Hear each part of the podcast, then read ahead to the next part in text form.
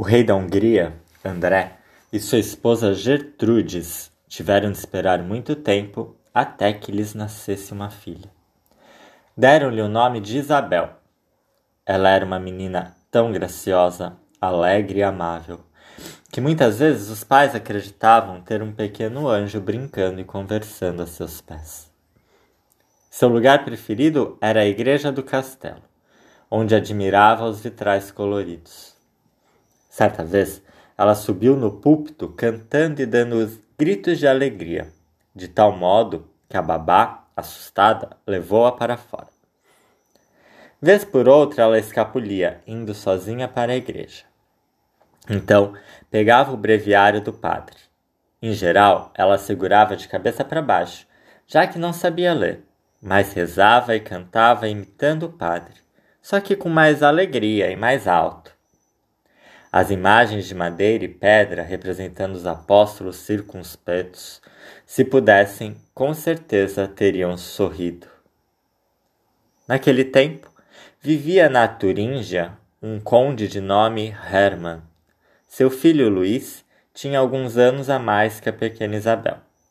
O conde pensou: a filha do poderoso rei da Hungria seria a noiva ideal para meu filho Luís. Para para que ela se torne sem falta noiva dele e mais tarde esposa, os dois deveriam ficar comprometidos já desde criança. Isso era um costume na época. E ele designou nobres emissários para levar essa proposta, com belos presentes, ao rei André da Hungria. Este concordou em deixar sua filhinha ir para o belo palácio de Wartburgo, na rica região da Turíngia. E assim, as duas crianças cresceram juntas, como irmãs e gostavam muito uma da outra. Quando Isabel tinha sete anos, sua mãe veio a falecer.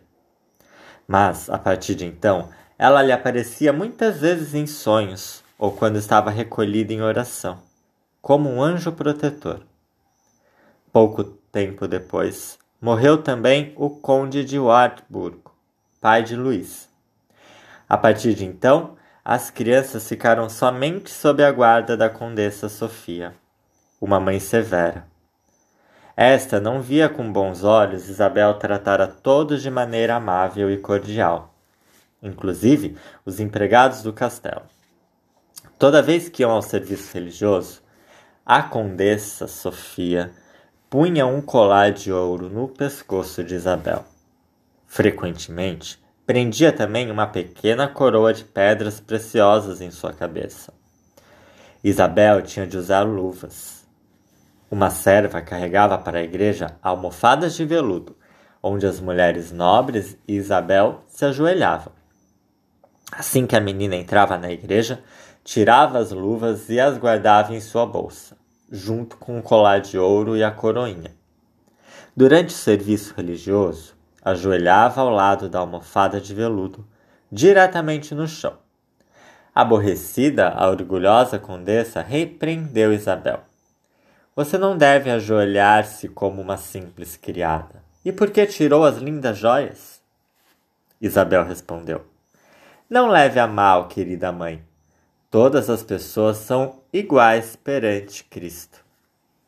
Então, a senhora Sofia se dirigiu a seu filho noivo de Isabel, e disse: Você precisa proibir que ela tenha este comportamento. Luís respondeu: Deixe que ela se comporte assim. Eu não conheço um coração melhor que o dela.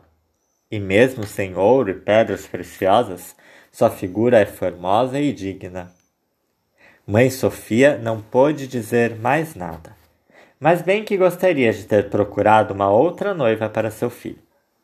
Uma vez chegou a insinuar a Luís se ele de fato queria continuar com Isabel como noiva.